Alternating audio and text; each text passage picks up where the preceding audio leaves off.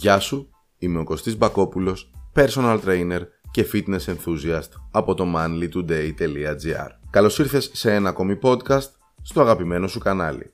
Για το αλκοόλ θα μιλήσουμε και το άρθρο μπορείς να το βρεις σε γραπτή μορφή στο site manlytoday.gr Τι είναι το αλκοόλ; Το αλκοόλ είναι μια χημική ένωση που τη συναντάμε στα αλκοολούχα ποτά. Παράγεται μέσω της ζύμωσης δημητριακών, φρούτων ή άλλων πηγών σακχάρων.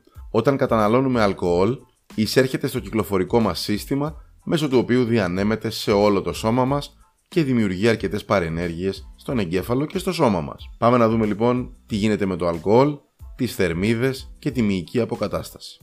Το αλκοόλ περιέχει θερμίδες οι οποίες μπορεί να σε κάνουν να πάρεις βάρος, όταν το καταναλώνεις αλόγιστα φυσικά. Η στάνταρ μερίδα αλκοόλ περιέχει περίπου 100 με 150 θερμίδες. Ω στάνταρ μερίδα μπορείς να σκεφτείς για παράδειγμα ένα ποτήρι μπύρα, ένα μικρό ποτήρι κρασί ή μία μερίδα ποτού με υψηλή περιεκτικότητα σε αλκοόλ, δηλαδή ουίσκι, βότκα και άλλα τέτοια. Αυτές τις θερμίδες συχνά θα ακούσεις να τις αποκαλούν κενές, καθώς δεν προσφέρουν κανένα θρεπτικό συστατικό στον οργανισμό μας. Το αλκοόλ εμπλέκεται άμεσα με την ανάπτυξη των μειών, την υπερτροφία και την αποκατάσταση.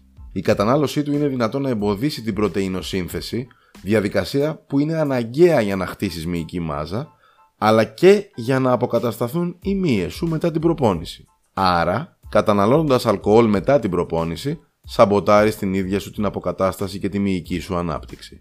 Η μέτρια και κυρίως συνετή κατανάλωση αλκοόλ όμως μπορεί δυνητικά να έχει κάποια ωφέλη για την υγεία σου, όπως το να μειώσει τον κίνδυνο καρδιακής προσβολής και εγκεφαλικού επεισοδίου. Αυτό συμβαίνει επειδή το αλκοόλ έχει την ιδιότητα να αραιώνει το αίμα, άρα ουσιαστικά αποτρέπει τη θρόμβωση.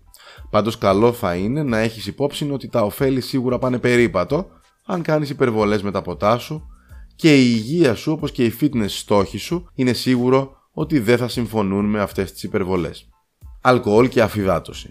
Ένα ακόμη χαρακτηριστικό που πρέπει να γνωρίζεις για το αλκοόλ είναι ότι προκαλεί αφυδάτωση. Γι' αυτό το λόγο πρέπει να φροντίσεις προτού, μετά και για όσο το καταναλώνεις να παραμένεις ενυδατωμένος ή ενυδατωμένη πίνοντας αρκετό νερό. Η αφυδάτωση που σου προκαλεί το ποτό μπορεί να χαρακτηριστεί καταστροφική μετά την άσκηση καθώς για να αναρρώσεις από την προπόνηση και να απολαύσεις στο έπακρο τα ωφέλη της άσκησης στη βελτίωση της απόδοσής σου, ο οργανισμός σου πρέπει να είναι ενυδατωμένος.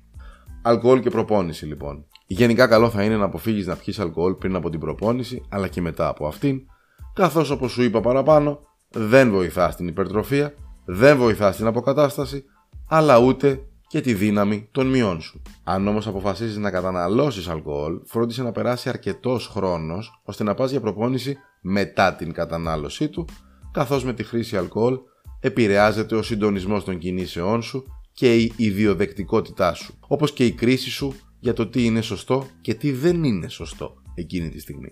Άρα, αν κάνεις προπόνηση σύντομα αφού έχεις πιει, αυξάνεις κατά πολύ τον κίνδυνο να τραυματιστείς ή ακόμη και να σου συμβεί κάποιο ατύχημα στην προπόνηση. Αν αποφασίσεις να καταναλώσεις αλκοόλ μετά την προπόνηση, απλά φρόντισε να μην ξεφύγεις κάνοντας υπερβολές.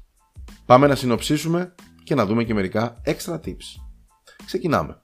Μην είναι ενυδατωμένος ή ενυδατωμένη πριν, μετά και κατά τη διάρκεια της κατανάλωσης αλκοόλ.